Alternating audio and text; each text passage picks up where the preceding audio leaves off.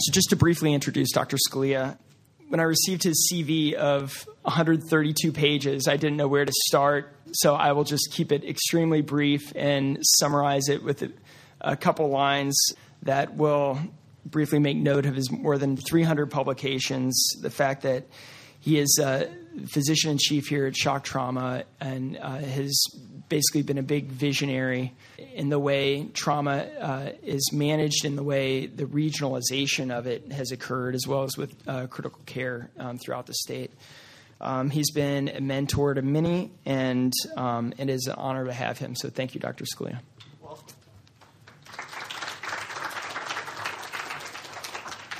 All right, late as usual, and we what we'll do is we'll take about 45 minutes and we'll go through this, and we're going to use we're going to bounce around a little bit. In, in my mind, I think that uh, resuscitation is resuscitation. I don't think it really makes so much difference whether you're resuscitating septic shock or hemorrhagic shock or shock, neurogenic shock isn't really shock. So I, I think that everything that's bad sort of fits onto this slide someplace. People come in and they're really, really sick. And if we use trauma as the example, they come in, they have a pH of 6.8. You do what you do, they go to the ICU, they never get well, they all die in 24 hours of fulminant acute multiple organ failure, in my mind.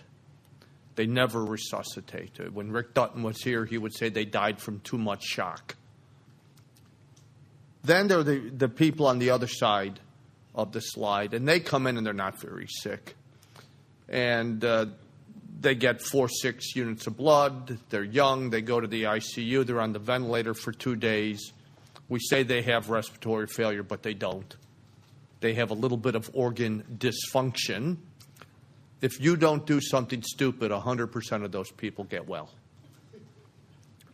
But the people in the middle are more interesting because those are the people that develop um, sequential multiple organ failure, and it's the topic of a completely different talk.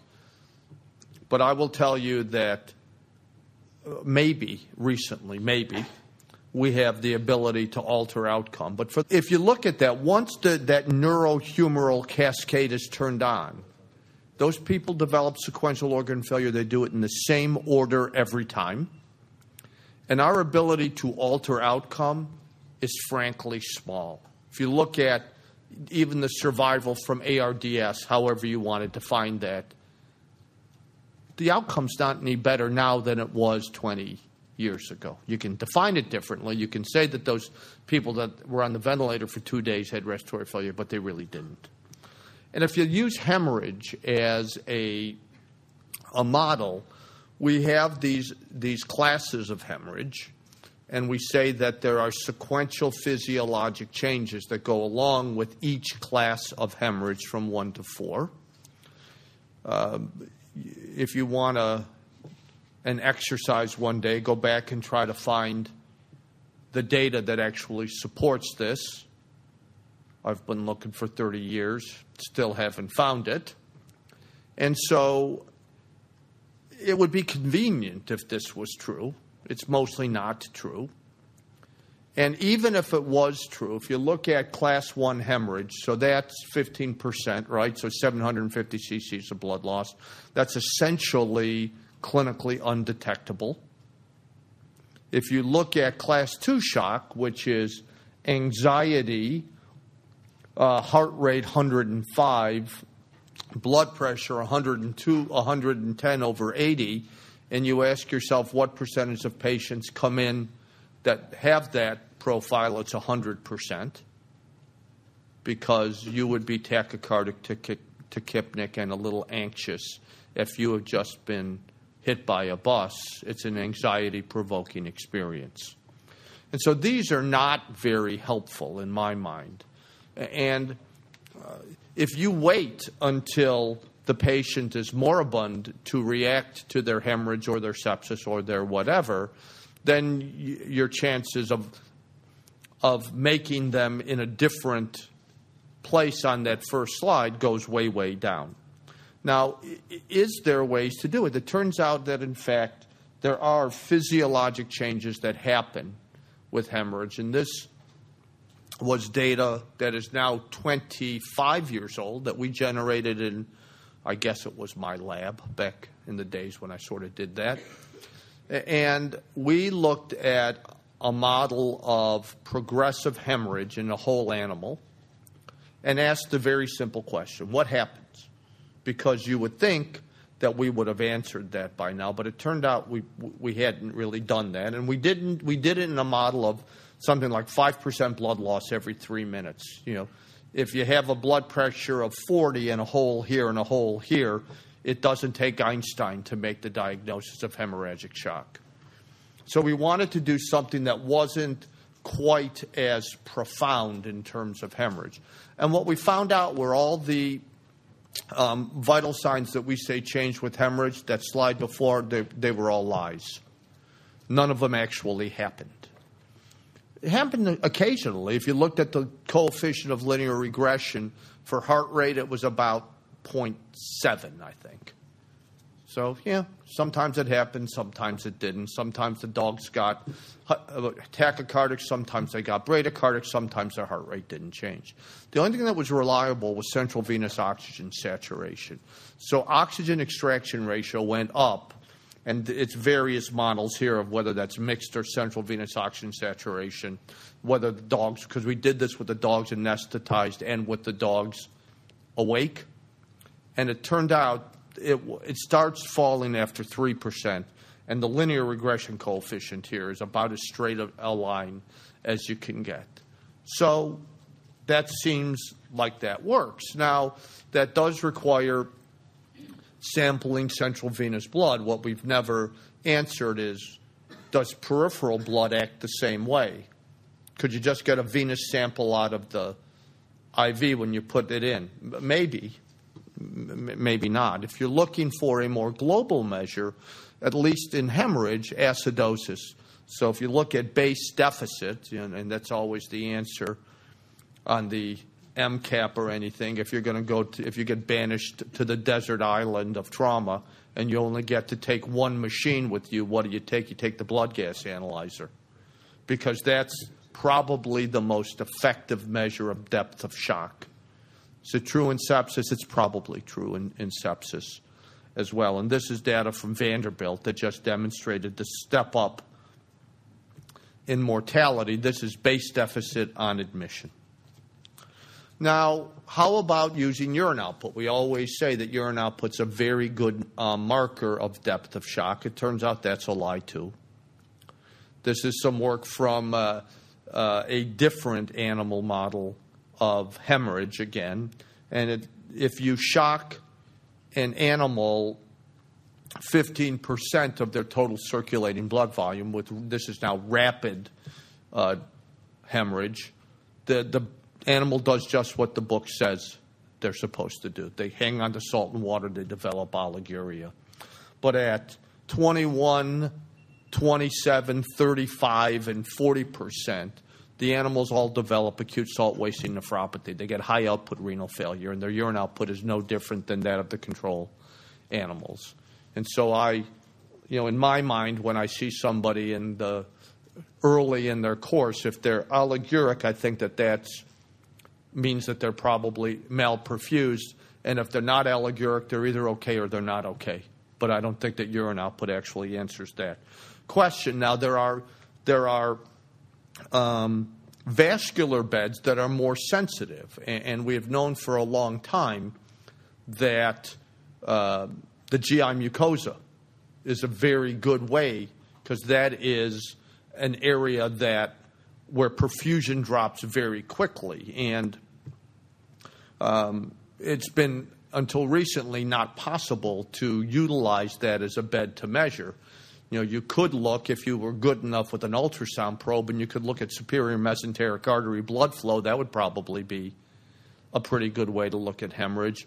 Neal Garrison has a thousand papers looking at diameter of jejunal blood vessels as uh, both a marker of shock and resuscitation. But since it's unlikely that we're going to open the patient's bellies, take the mesentery of their small bowel out, and look at it under a high powered microscope in the ICU or the TRU, that's probably not going to be too practical. But it turns out that, that oral mucosa works pretty well too. And so there was a sub, sublingual capnometer that was developed a while ago. That's what it looks like.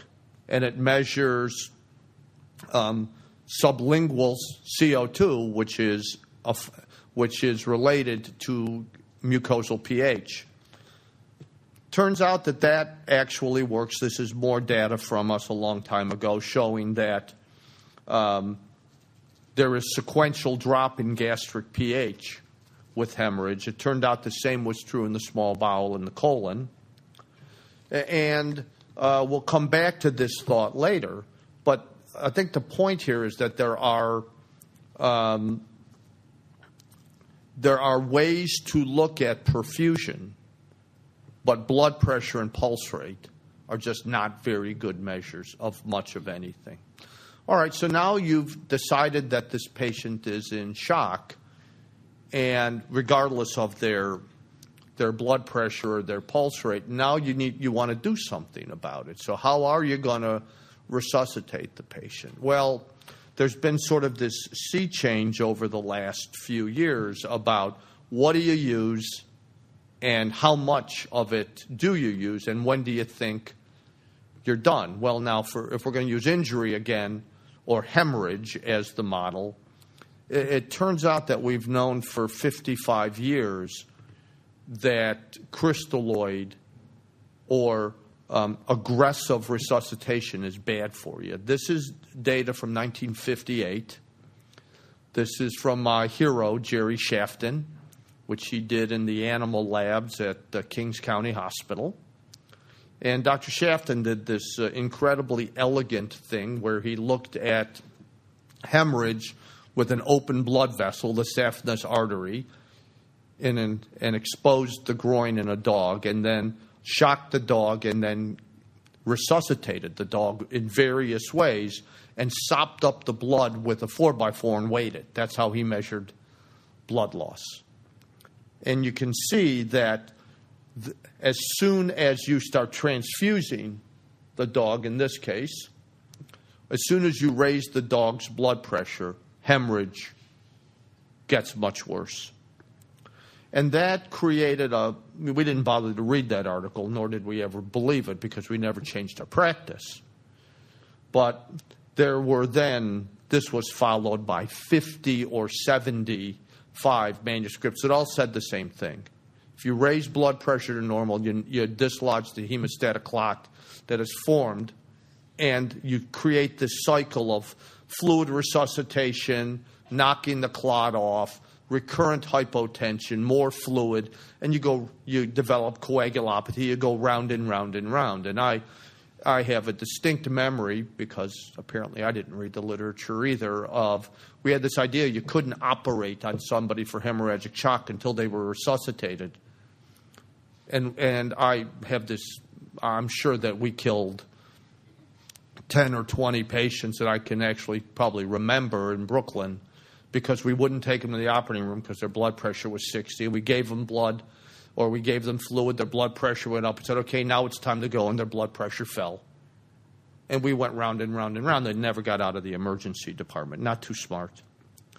There are now two randomized prospective trials on this for trauma. The first is the Houston study. This is 750 patients with penetrating trauma that got randomized into field to no fluid. I mean, like heparin lock versus fluid to raise the blood pressure to 100.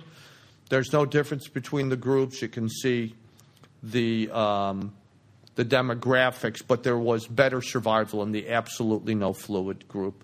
Here's the data, and you can see that um, the people that got resuscitation got a liter of fluid in the field. They got another, uh, you know, 1,500 cc's of fluid. And they didn't really give them no fluid, but they didn't give them a hell of a lot of fluid.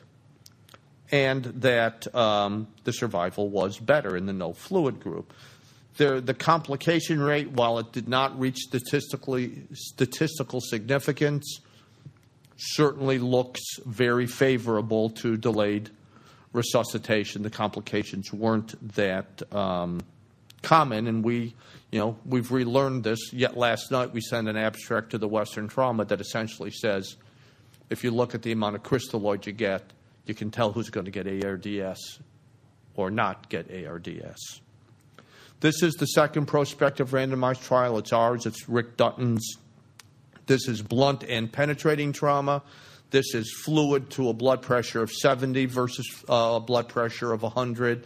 And we thought that this was, to, we did this in a smarter way, we thought, which was we said that you're going to stay hypotensive. Not, it doesn't make any sense to do it until you go to the operating room. It should, you should leave the blood pressure low until you get hemostasis, right? That, that's what makes sense.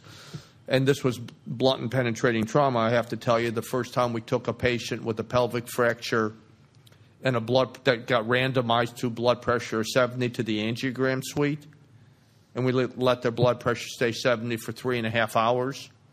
It was a little anxiety provoking, but it turned out that um, there was no advantage to, to raising their blood pressure at all. We uh, and there'll be this will be a, a little bit more, uh, more, of a theme here. We uh, we took a, a, group of patients with a predicted mortality of 30%, and we did the power calculations. So we're, we're going to need 250 patients. We said we could do that. That's a couple of years, right? That's not that hard. And then after 110 patients, we did an interim analysis and saw that good for patients, bad for science. The predicted mortality was 30%, the actual mortality was 8%. So we said, well, how many patients do we now need to do? And the answer was 2,000. We said 2,000, probably not. And so we just capped the study there and, and wrote it. Now, you got to give them something, right? So what do you give them? Well, once again, we've known for a long time that crystalloid is bad for you. This is data from the uh, Basic Science Lab. Peter Rhee and, and David Burris did this at USUHS. And um, this is an animal model of hemorrhage in an hour of shock. And if you look at markers of inflammation, the animals that get crystalloid turn their immune systems on, their inflammatory systems, at a very, very, very high level. The interesting thing was, you see here, the second worst inflammation were the animals that didn't even have shock, they just got the crystalloid. Crystalloid fluid, probably not so good for you. When we looked at um, how fast and how much, perhaps not surprising, a lot of fluid very fast was worse than less fluid not so fast. Once again, crystalloid uh, didn't look so good. And if you look at the other fluids, yeah, albumin didn't look that good either. And so all of these fluids, dextran, all of these fluids um, turned on the immune system. Now, what about using hypertonic fluid to resuscitate? Well, hypertonic, hyperoncotic fluid gives you rapid re- restoration of preload with a relatively small volume. It allows you to hemodilute, which is probably good for peripheral oxygen delivery. There's better, mac- there's better macro- microvascular flow. There are some electrolyte abnormalities. There's a bunch of data on this. This is the first of uh, some of the randomized series in pre hospital hypotension to 7.5% hypertonic saline with dextran versus ringers. And it turned out the blood pressure was higher if you got hypertonic saline. Okay. The um, complications were less if you got hypertonic saline. And while the survival was the same, there was um, the people that had emergency surgery had better survival if they got hypertonic, hyperoncotic saline. Sort of interesting because the, the first author on this study, Ken Mattox, celebrated because we raised blood pressure right up until the time he was the senior author on the Houston study that say that said raising blood pressure wasn't that good an idea. Go figure. And now there is this is a meta analysis Charlie Wade did looking at um, hypertonic saline versus standard of care in brain injury. And you kind of can go through this quickly and say nothing. In blunt trauma, maybe a little bit better. Uh, 24 hour and uh, hour and discharge survival, not so much though, you know, kind of, sort of you get very close when you when you ask people discharge survival in people with, with bad brain injury. Why have we not been able to prove that hypertonic saline in the field works? Because we use maybe we use a big garbage can of patients, right? We take everybody with a coma score less than eight because that you got to use something to randomize them in the field. Now you got some people that are just drunk and you've got some people that have lethal brain injuries, and you've got some people that don't have such bad brain injuries. It's hard to to select the patients that might actually help. This is another uh, model of hemorrhagic shock, where we looked at those various fluids, and, and, and we showed that the mesenteric circulation was again sort of the circulation on the bubble and if you looked at flow in the superior mesenteric artery as a percentage of aortic flow, that there was um, significant advantages to hypertonic saline. There was more complete systemic recovery with a smaller volume of fluid, better mesenteric resuscitation. And so it's possible, again, that hypertonic fluid might be good for you. Now we come back and look at this, this sublingual capnometry. This is data from Max Harry Weil, and so I'll, since the surgical fellows know the answer to this, you're not allowed to answer. Who knows who Max Harry Weil was? Yeah, you guys are old. You, you're supposed to know. Nobody teaches you guys history anymore. I don't what the hell is. Max Harry Weil was one of three people that founded the Society for Critical Care Medicine. SCCM is SCCM because it was founded by an anesthesiologist, Peter Safar, a surgeon, Bill Shoemaker, and an internist, Max Harry Weil. Dr. Weil died two years ago, maybe? Two years ago. Unbelievably smart man. I got to, to spend some time with him. This is, and he was much smarter than us. Where was his ICU where he did all his work? Palm Springs, California. Come on now. The Desert Medical Center. It's a great place. So he looks in the ICU at sublingual PCO2 versus lactate. His gold standard looks pretty good. We then looked at this at sublingual capnometry in the emergency department and showed once again minimal, moderate, and severe blood loss, no difference in blood pressure or heart rate. There's the theme here. But that, whereas in severe, uh, in severe hemorrhage, the confidence intervals are very wide, it was very good at saying you weren't bleeding. And the receiver operator characteristic curves were pretty good. We then looked at it in the intensive care unit in a group of patients and we looked at um, receiver operator characteristic curves for sublingual capnometry versus lactator based deficit. It was really a very good test and could predict survivors from non survivors really fairly early. And transfusions, ICU stay. It was really a very good test. The problem with the capnometer is that um, I forget, I guess it was Hutchinson made it. And uh, as they were ready to, to really roll this out, there was a problem with Pseudomonas on the catheter tips. So they uh, stopped making it. I, they tell me they're going to start making it again. I don't know whether that's really true or not. But it's a pretty, it's a nice little gizmo that will allow you, you know, sort of point of care testing. You put the probe under the tongue, you get a you get an answer. There are other things that will work. This is um, transcutaneous oxygen saturation, which is a pretty good test. Also, and, and this is again severe shock, moderate shock, mild, no shock. Um, it's not so good, unlike the sublingual capnometer. It was good on the severe end, not as good, not so much differences here. But the ability to look at these beds is coming now. How long will it take to actually refine this technology? I don't know. But we're getting there. All right. You're in the intensive care unit, and now you want to decide is the patient resuscitated? And this is work from Shoemaker, the second of, the, of those two people. And Dr. Shoemaker, this is in the days before computers, where we actually had to analyze data by ourselves.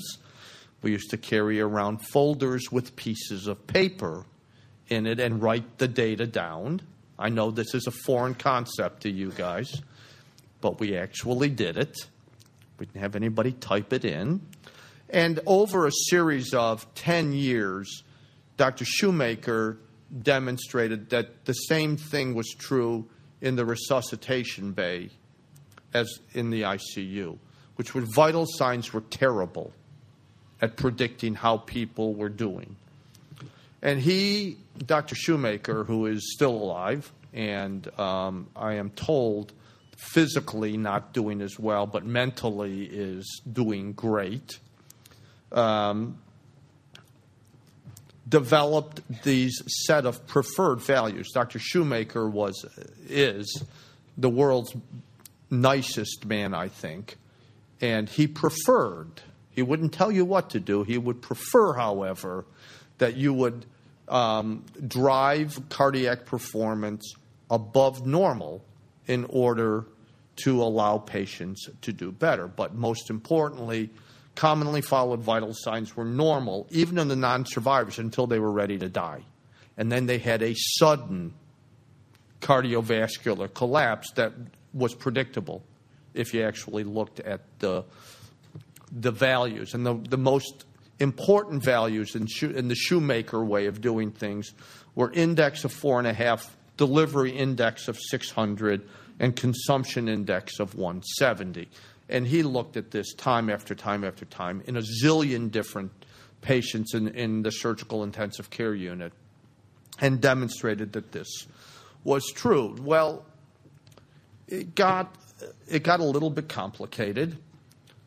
And this was what I did in the early part of my career because I got trained by Lou Del Guercio and John Savino, who uh, were huge proponents, and Dr. Shoemaker was a huge influence in my life. I will digress for a second and tell you another Shoemaker story.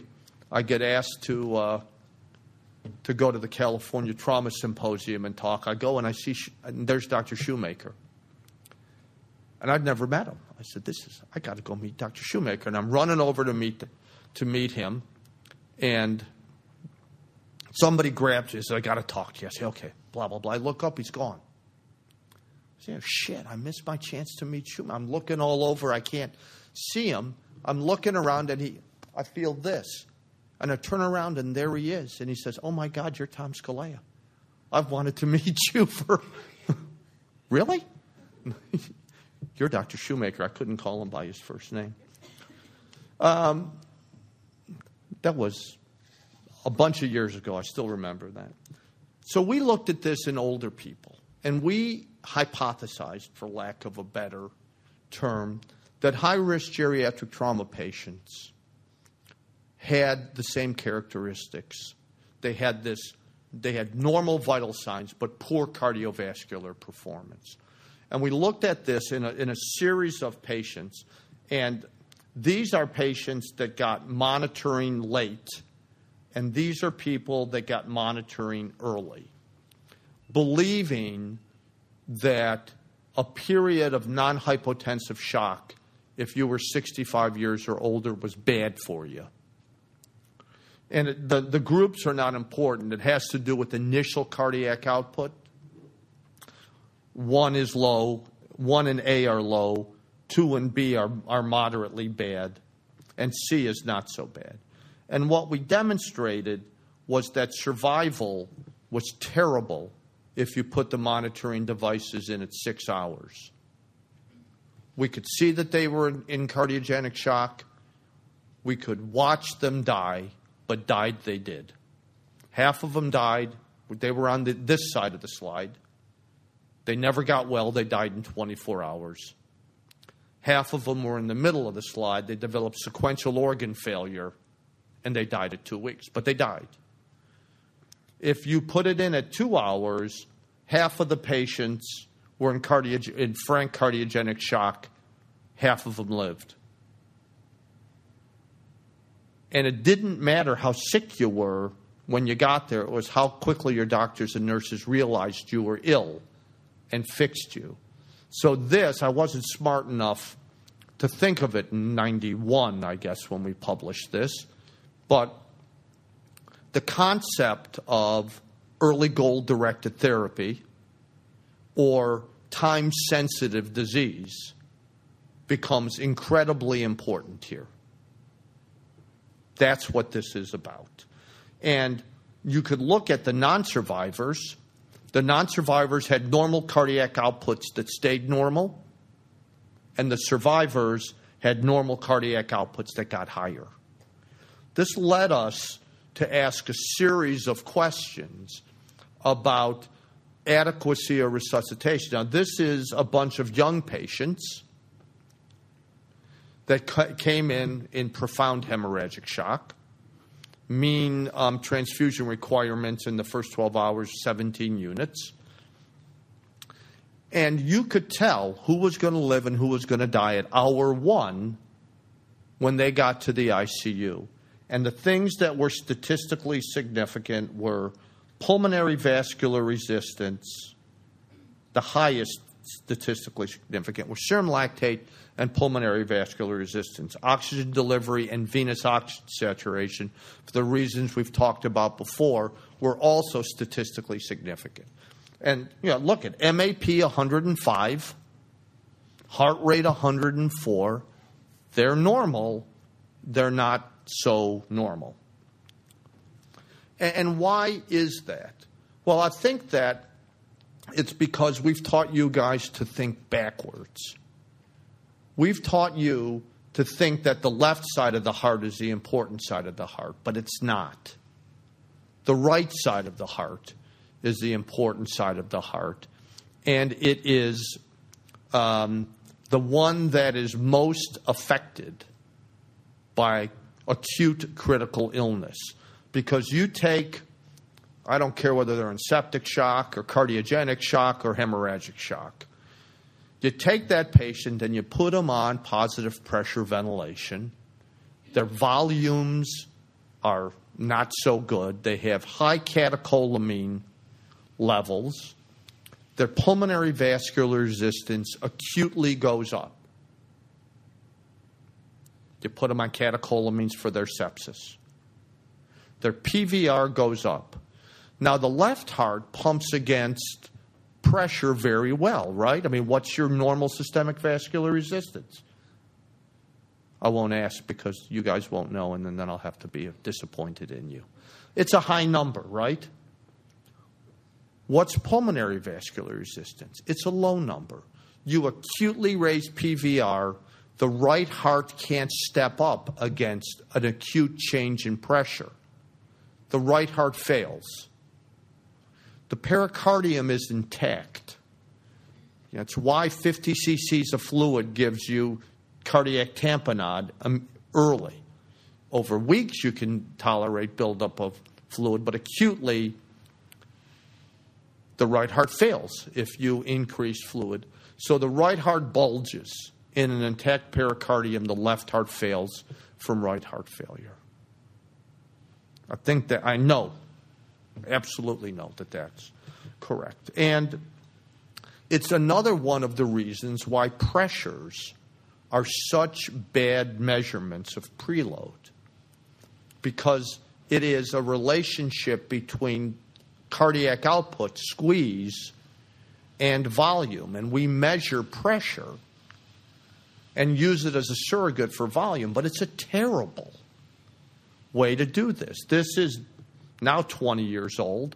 I think it was one of the greatest critical care papers that never got very much press. It's Larry Diebel and Scott Dulchavsky, and they looked at back in the days when you could put that little wiggly yellow thing in without people calling you a name. They looked at pressures versus performance. And they asked a very simple question. I mean, because why do you give somebody fluid in the ICU? It's an inotrope. Fluid's an inotrope, and that's how you should use it. And so he asked a very simple question. If we give you fluid, will your cardiac output go up? Right? Patients got low cardiac output, you give them fluid to raise cardiac output. And they found out that pressure was a terrible way to predict whether they were going to get any bang out of their volume buck. It was about a 50 50 shot. And so this did not correlate with ejection fraction, which is really what you wanted to know. Now, what do you use then? You can't use pressures and you can't use vital signs, and the Shoemaker numbers were never validated. Well, I, I think that we, we walked through this um, discussion these are 48 patients. You can see in the trauma ICU. We asked the question did, did achieving Shoemaker criteria predict survival? The answer was no. Everybody, we could drive everybody's cardiac output up. We then asked suppose we change our endpoints because we went back and reviewed the data and said, if lactate is so important, suppose we change the way we do this. Since we can get everybody's cardiac output up, suppose we just get it up high enough to clear their lactate to normal. Then what happens? Well, it turned out that a bunch of people never met these hyperdynamic criteria anymore, but they still cleared their lactate to normal and that's the curve of survival versus lactate clearance. If you cleared your lactate in 24 hours, you had 100% survival. The longer it took you to clear your lactate to normal, the lower your survival was. And it was sort of interesting because there were two groups that were working on this, us in Brooklyn and the guys here, and we came to the same conclusion. Driving resuscitation to normalize lactate improves survival. Now, suppose the lactate machine is broken. And you say, oh, fine, I'll just use base deficit, or I'll use anion gap. And we looked at this and we said, okay, now you make your decision about what you're going to do. And just as you get ready to write the order, these days, type the order in, um, you get ready to write the order, the lactate machine works, and you get your lactate back. How often would you make the wrong decision based on the gold standard of serum lactate? And it turned out that it was about half the time. Anion gap and base deficit would take you to the wrong decision about 50% of the time. And over 48 hours, that changed. What did that mean? I think what it means is there is some complicated, probably at the level of the kidney, inability to regulate acid base homeostasis. And as people get better and the kidney recovers, those um, relationships recouple over the course of about two days. But I don't think you can use base deficit in the intensive care unit, at least not early on. And, so all of this drives us to a new way of doing business because in, in the trauma world, we, we enter the crack wars in, in the late 1980s, and we, un, we begin to understand that there's a different way of doing business. And what we learned is that you have to sequence therapy, and this will make sense in, hopefully in just a minute. And the principles that we finally derived here is that only blood loss kills early, and that acidosis, coagulopathy, and hypothermia become self fulfilling. Now, I had a chairman who was in a, had a, he was immensely forward thinking. And the first time we presented a case where we did an abbreviated laparotomy, he got up and said he was embarrassed and he would just fire us all and, and hire some real surgeons. It didn't work out quite the way he wanted it to. And over the course of about 10 years, um, our, you know, our senior people kind of came to our rescue and surgical critical care became a discipline. You know, up until my generation is the first group of surgeons, at least, that have done critical care and trauma for their whole career. So it allowed us to codify some thought processes. And we have changed resuscitation based on all of this. So the history we have talked about is aggressive crystalloid hyperdynamic resuscitation, and then damage control. And what we have found out is that that leads to abdominal compartment syndrome. This is Fred Moore's algorithm, it's unimportant. But looking at the um, various oxygen delivery targets, it doesn't matter. You clear your lactate to normal at the same amount of time, but if you drive cardiac output higher, you use more crystalloid in blood. And the incidence of intra-abdominal hypertension, abdominal compartment syndrome, multiple organ failure, and death go way up. So, probably not a very good idea. And we've now ushered in this era of what we are calling damage control resuscitation. And what we are trying to prevent is this iatrogenic crystalloid injury, crystalloids, dilutional hypothermia, and ongoing shock. Now, what is the data to support this? The first data came from here, and this is John Como's data that looked at a year's worth of blood usage here. And essentially, what we found out well, first, we found out that we gave 5,311 units of blood in a year here. I wouldn't have thought it was quite that high, but that's what we did. And what we found out was that if you added it up, by the time you got to the end of it, everybody that got a unit, for every unit of blood that a person got, they got a unit of plasma and a unit of platelets. And so this was, this was very illuminating to Dr. Dutton and me. And we said, well, if that's true, why don't we give the plasma earlier? So we said, okay, let's do that.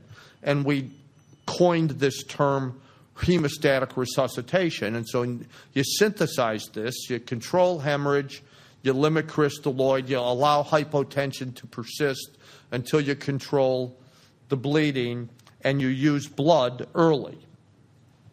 It's the TRU. This is uh, 10 years ago. We started putting fresh thawed plasma in the TRU so that it was immediately available. And it turned out that this wasn't so stupid. This is data from the military that demonstrates, at least in Iraq, the closer you get to one to one, the better the survival. There were a number of ICU projects that looked at it, coming up with the same conclusion. There were two large prospective trials. This is John Holcomb's data presented at the American Surgical, uh, published in the Annals of Surgery, which is about as good as a, a journal as you get in surgery. And this is a retrospective review of transfused patients, 16 level 1 centers. You can see it 1,500 patients, and you can see that the, that the high platelets, high plasma group had the best survival. So, a lot of platelets, a lot of plasma. And if you got platelets and plasma early, you, if you looked at those who died, they didn't die of hemorrhage, they died of brain injury. There's the 24 hour survival curve. It persisted at 30 days. Relatively powerful. Here's the problem if the ratio of plasma and platelets is so important, why then? These are 16 level one trauma centers. Here's one center with the same ratio had a mortality of 40. This center had a mortality of 70%. First, why is it so different? Secondly, if the plasma plate, if the plasma and platelets are so important, why why is there such variability in survival? Don't know. This was the second trial. It's ours. This is Grant Bochicchio's, also presented at the American Surgical, published in the Annals of Surgery, looking at 800 patients enrolled here. We'll quickly go through this. Guess what? You were sicker if you got transfused. But the impact of red cells and plasma on mortality just wasn't there. And one to one did not predict survival at all. And when we looked at the massive transfusion subgroup, it was unimportant. Why is that? It's going to be the same thing as the, as the fluid, no fluid study.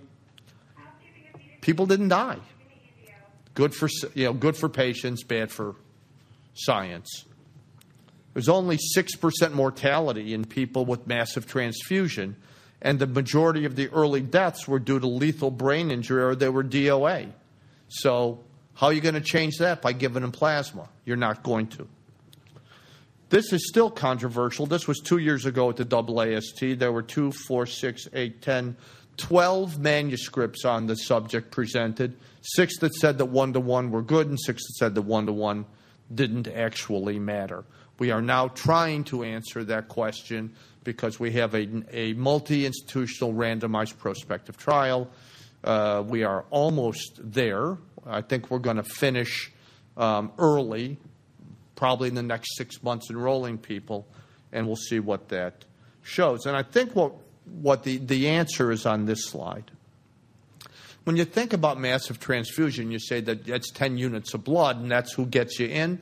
But 10 units of blood in 24 hours isn't really a lot of blood. So I, if I give you a unit of blood an hour for 24 hours, you've got massive transfusion, but it's not a lot of blood. On the other hand, if I start giving you blood and plasma in, at, at the time of arrival, that's different, right?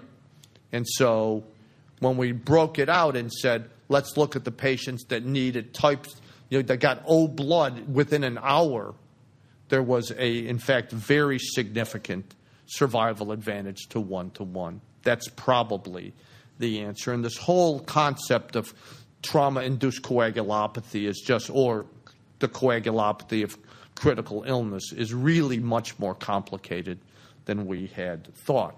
So, where, where does it take us? Well, you know, everything ends in the New England Journal. And so this is Rivers, early goal directed therapy. Here's the algorithm.